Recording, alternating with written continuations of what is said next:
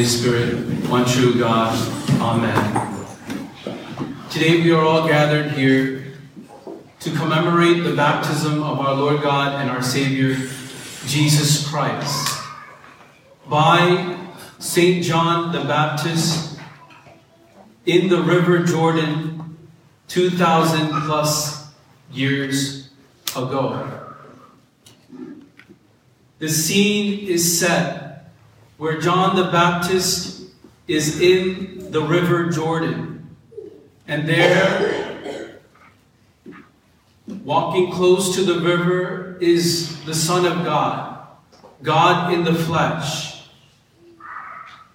And Jesus Christ dips himself into the water, I would suppose, about waist deep. And there at that moment, when John the Baptist is about to baptize Jesus, the heavens open and there is a thunderous voice saying, This is my beloved Son, in whom I am well pleased. And there also is a dove that appears, representing the Holy Spirit.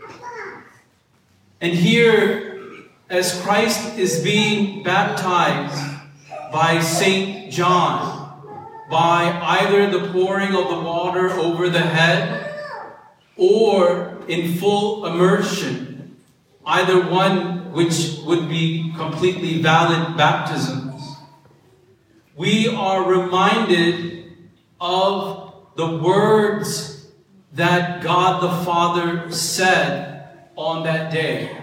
This is my beloved Son, in whom I am well pleased. These words of affirmation gave Jesus Christ the encouragement and the strength that he needed to begin his earthly ministry. The day of his baptism was the day that he began his ministry. And how fitting is it that he would hear such encouraging, loving words from his Father. This is my most beloved Son. I am so pleased with him. There are those in the Protestant world who would take this passage of Scripture and say this is evidence that Jesus was baptized as, as an adult, and so therefore we ourselves should be baptized as an adult. Christ neither needed baptism nor did he want baptism, but he went through the process because he loved his Father. It was a demonstration of his love toward his heavenly Father. And that love was reciprocated by his Father when he said those words of affirmation. Jesus didn't need to be baptized. Jesus didn't want to be baptized, but he did it because he loved his Father. Why would Jesus Christ because he is the Son of God, because he is begotten before all the worlds, because he was there from the beginning, create you and I, because he needed to? Absolutely not. Because he wanted to? No. Because he loved us. God created each and every single one of us because he loved us. And it is this love that Christ shows and demonstrates toward his Father through the act of becoming or being baptized. And those words of affirmation should be resonating in our hearts. This is my Son, whom I love, and I am so pleased with him. Do we, as fathers and mothers, provide words of affirmation to our children? Our children make many mistakes. They have many problems. And so do we. I think we have more problems than they do. But in those times when they do what's right, when they do what is good, are we providing words of affirmation? When a child grows up in a household that is full of love and compassion, most likely they will grow up to be stable and well balanced human beings. But that's our family. Let's also move toward our parish and look at how we are speaking to each other. Are we providing words of affirmation to each other? Words of affirmation to those who are in our workplace. Maybe someone can do something right 70 times, but if they make a mistake only once, we might find fault with them. We might put them down. Maybe not you, but maybe me. But it's those words of affirmation when they do good, when they do the right thing, that God begins to show and shine through us. When our love through Christ that is in us begins to show forth into others. Words of affirmation are evidence that we have a love relationship with God. Lack of that demonstrates that we do not practice a love relationship with God. Maybe we are saying the prayers. Maybe we are coming to church. Maybe we are fasting. But it's not penetrating in our heart. When it penetrates into our heart, we become channels of peace, as I said before. People who show the love of Christ to others. Now, this doesn't mean that we can't have correction. Where there is truth, it has to be upheld. Where there is correction, that must take place. Nevertheless, those words of affirmation are so important in our lives, especially in the following areas.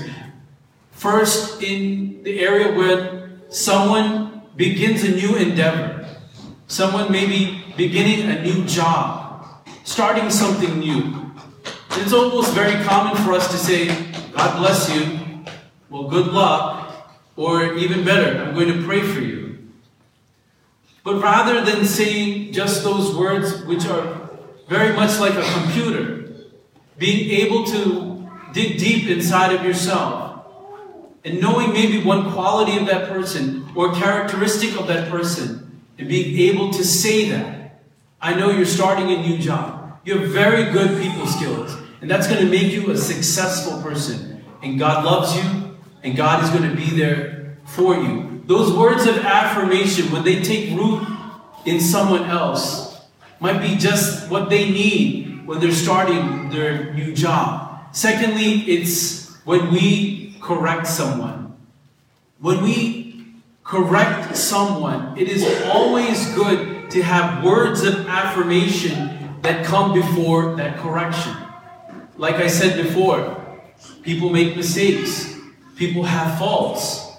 But remember that you can begin a correction by saying, I know that you know you have done this right. I know that you do this well. However, but what that leads to is the other person becoming warm and becoming more softer when we deliver our correction.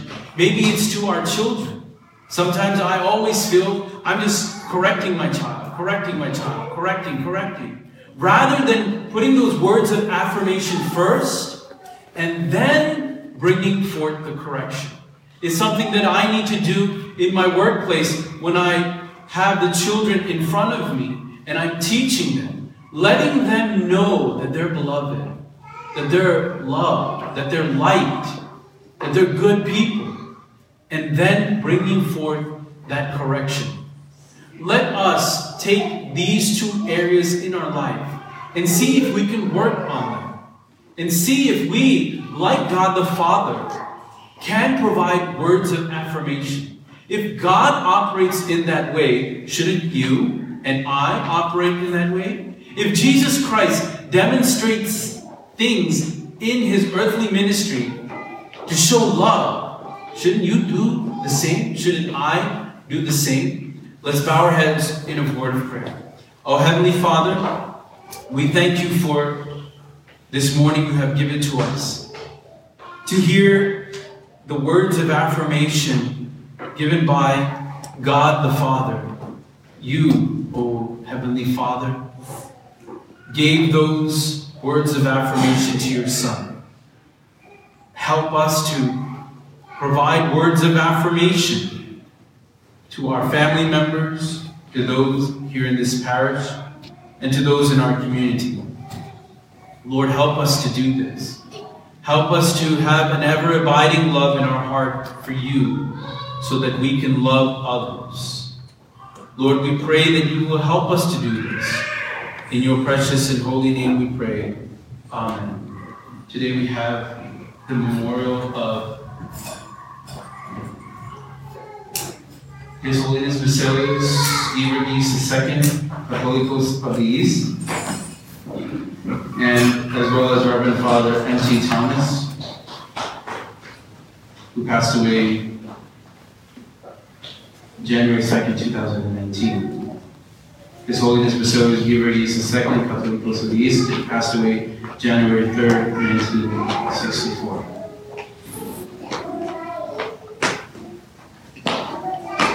Your creed shall be clothed in righteousness, and your saints in glory. Hallelujah, hallelujah. For your servant David, sake, turn on.